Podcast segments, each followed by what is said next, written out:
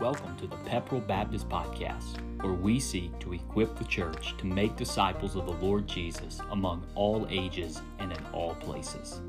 So take out your Bible and a pen, and let's jump into the Word together once again. If you got a copy of God's Word, I'd ask you to turn to book of Hebrews. Book of Hebrews, chapter 7.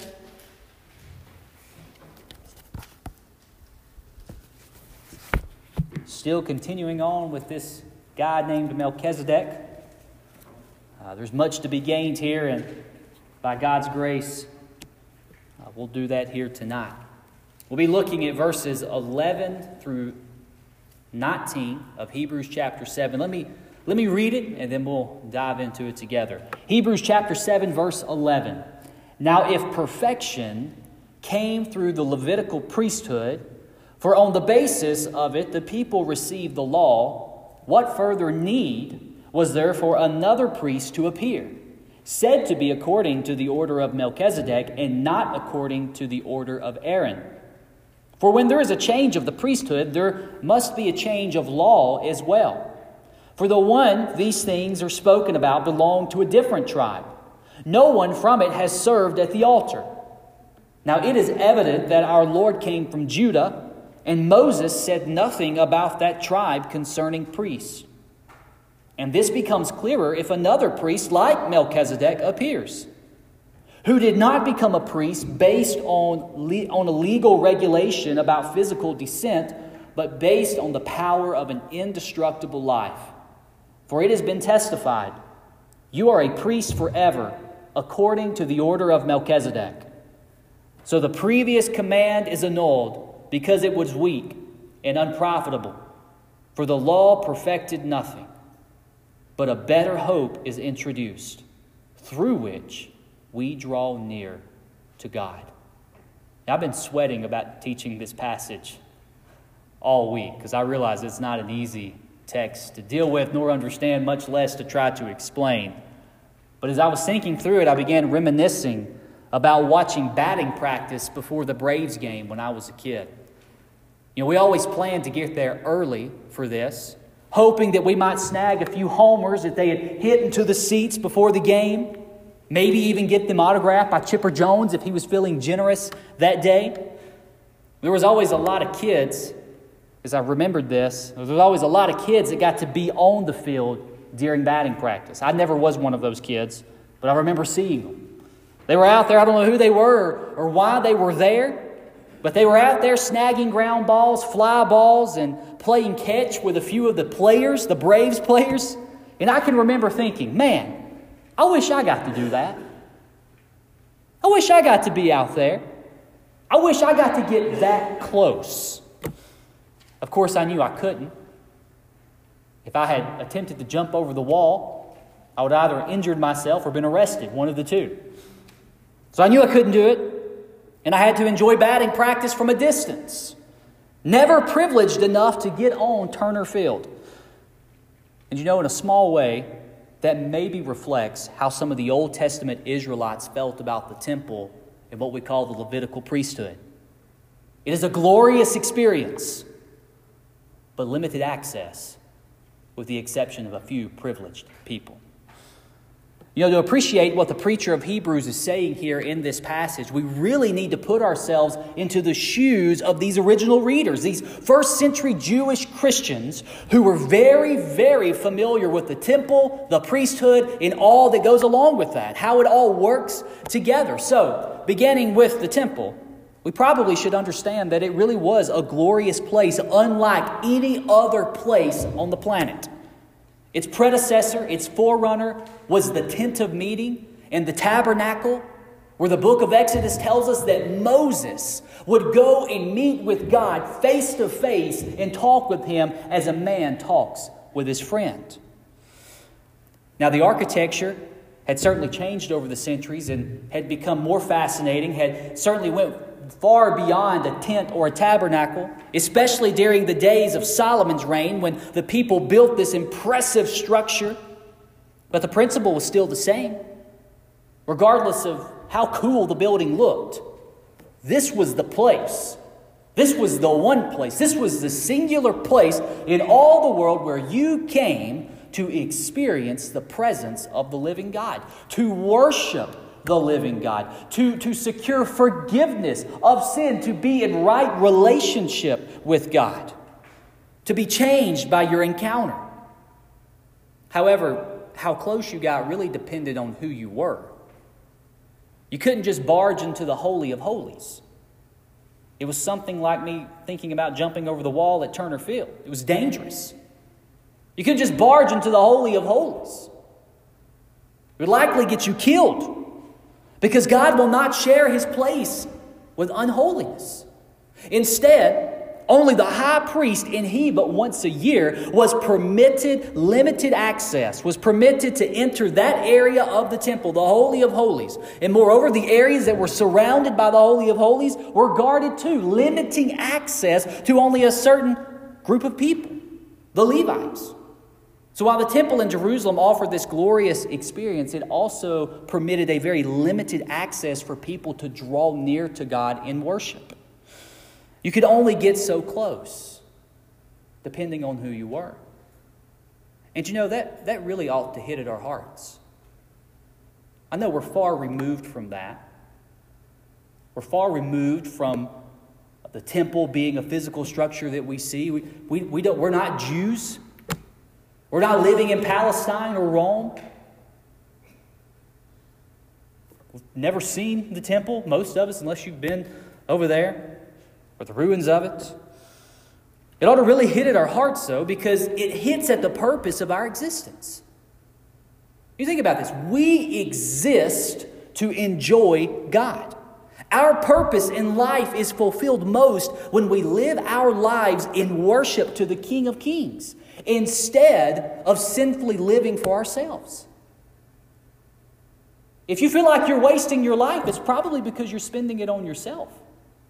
If you want fulfillment in this life, if you want real joy in this life, the only way to have it is to serve God, to serve the Lord, to serve the King of Kings, to worship Him, to be in relationship with Him. Our hearts are most satisfied when we encounter the presence of God. And to be frank, that's, that's what heaven's going to be. Heaven's going to be that a never ending life of worship where believers from every tribe, nation, and tongue praise, enjoy, and adore the triune God forever. And if that doesn't excite you, maybe that's not the destination you're heading to. That's what heaven will be. That's why we were made. That's the purpose of our existence to enjoy God, to praise Him and worship Him.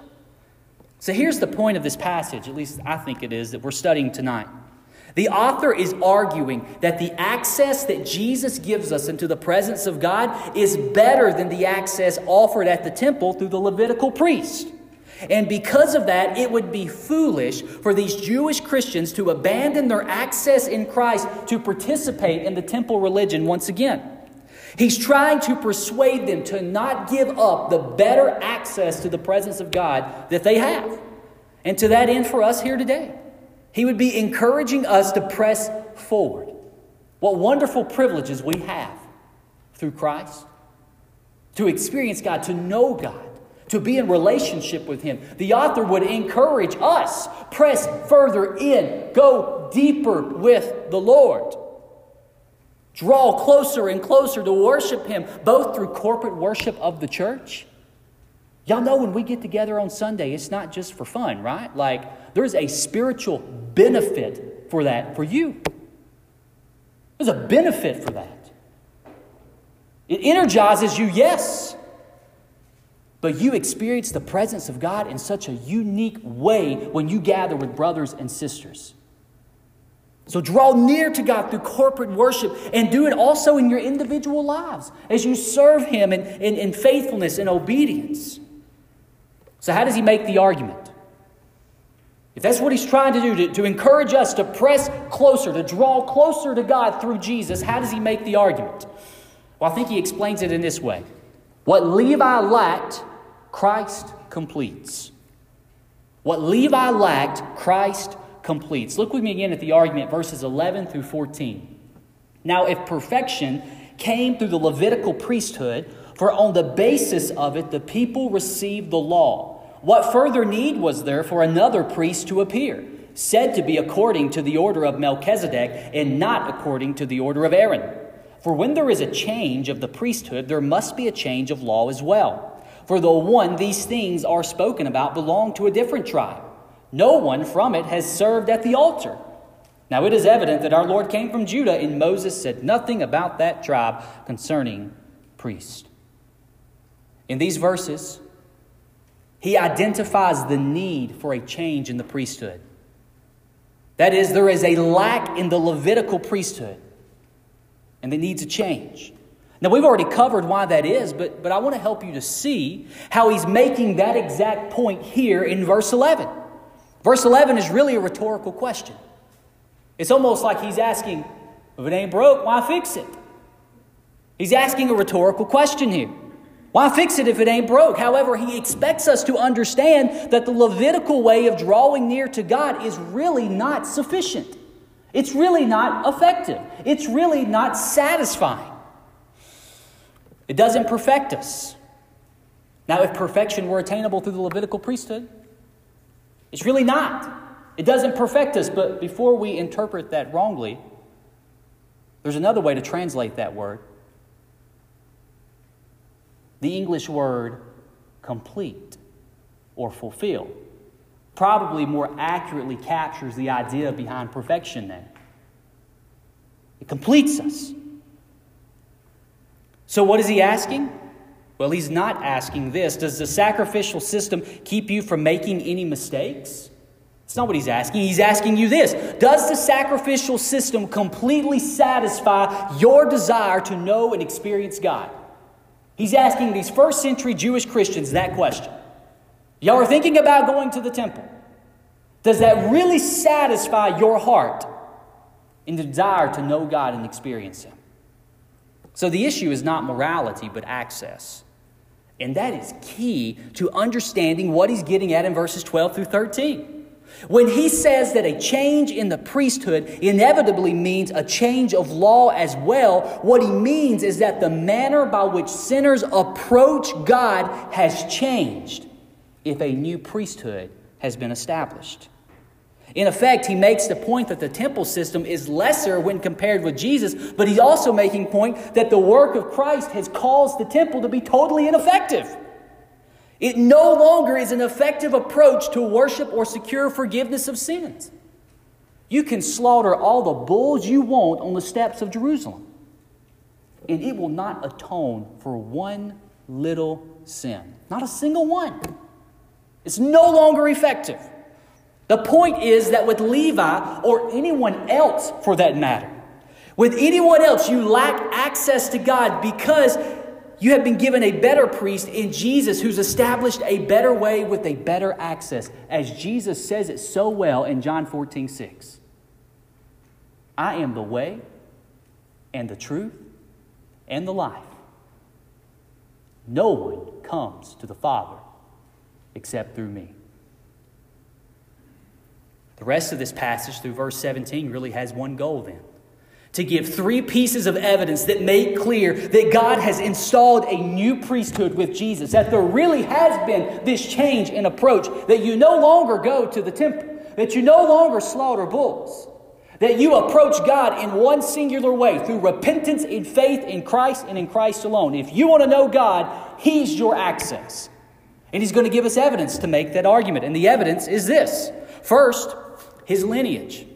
According to the Old Covenant, the priests were to have come through the tribe of Levi, which was in succession with the first high priest, Aaron, Moses' brother.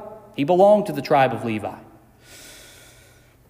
But the expectation of the scripture was that God would one day raise up a Messiah, a king through the tribe of Judah, who would also rule and redeem the people of God.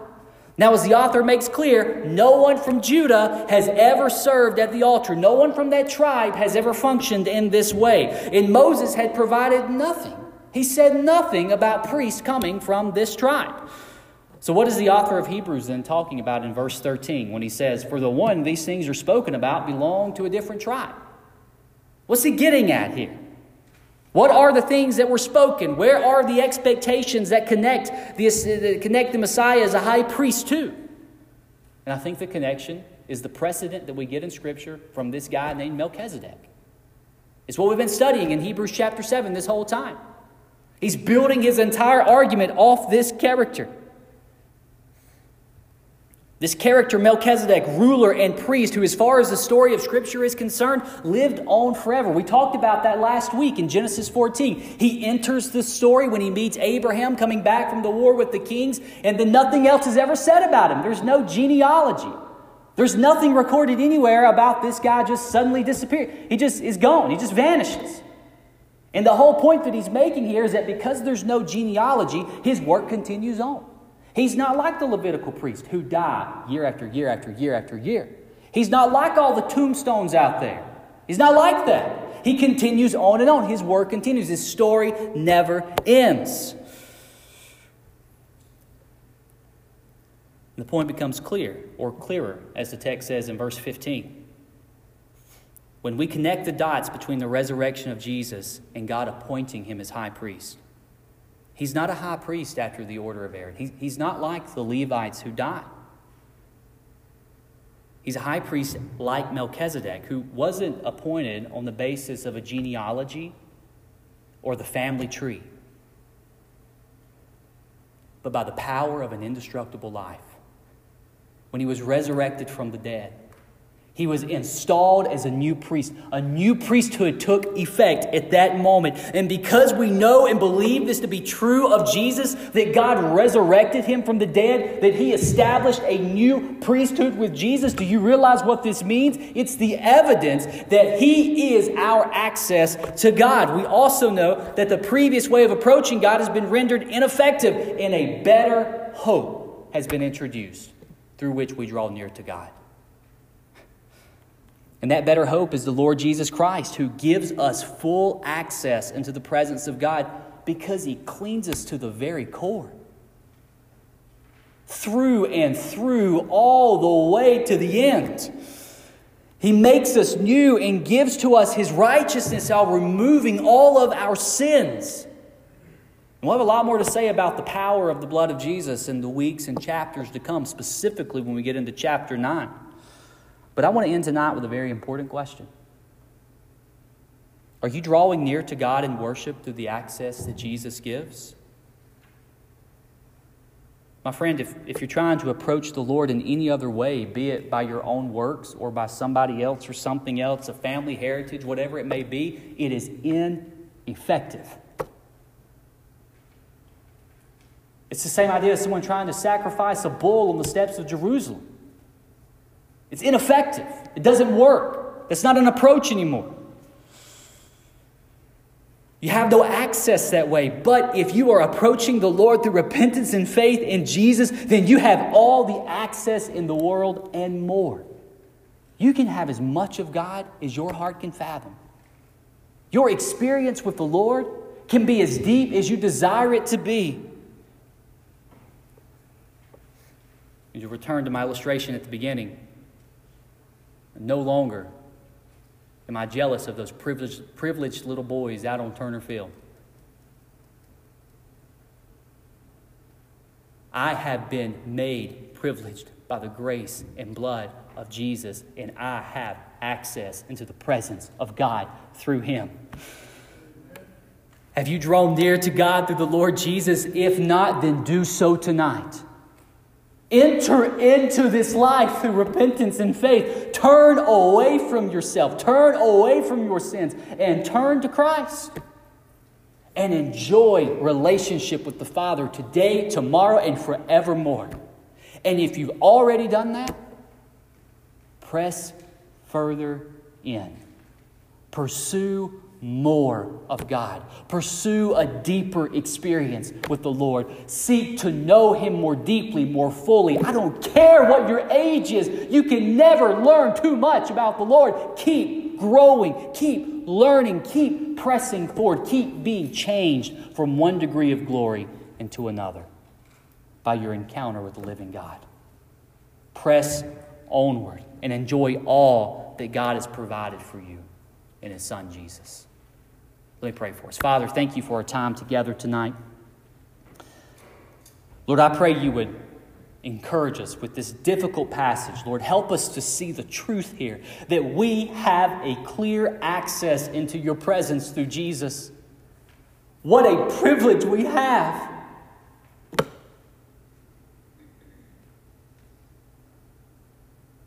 What joy we have. Lord, that is a, an ointment for whatever trial we experience in life. Regardless of how difficult this life becomes, our access to you never changes.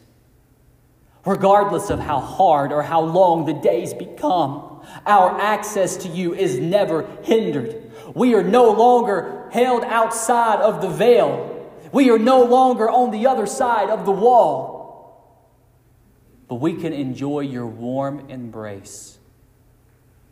We can enjoy your presence, the fellowship of your presence. And Lord, I pray you would encourage our hearts to seek such, to seek such a life, such a walk with you. Lord, if there be one here tonight who doesn't know you in the saving way, if there be a person here tonight, Lord, who's been trying to approach you through all kinds of ways, through their own works, through their own efforts,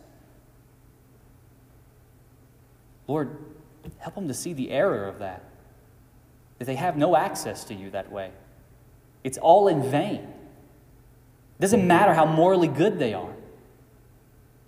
All that matters, all that matters, Lord, is that we come to you and approach you through the one avenue that you've given us, through your Son, Jesus. And Lord, I pray you give them repentance and faith. They see that truth and respond obedient. Lord, help us. Help us to rejoice in you and to lead others to rejoice in you too. We love you, Lord, and we thank you for the grace you give us in your Son and the joy that we have in knowing you. In the name of Christ, we pray. Amen. Have a great week. I'll see you Sunday morning. Thanks for tuning in. Be sure to catch our sermon series of the Gospel of Mark on Sundays at 11 a.m either at the church campus or on our Facebook live stream at Pepperell Baptist Church online. Have a great week. Blessings.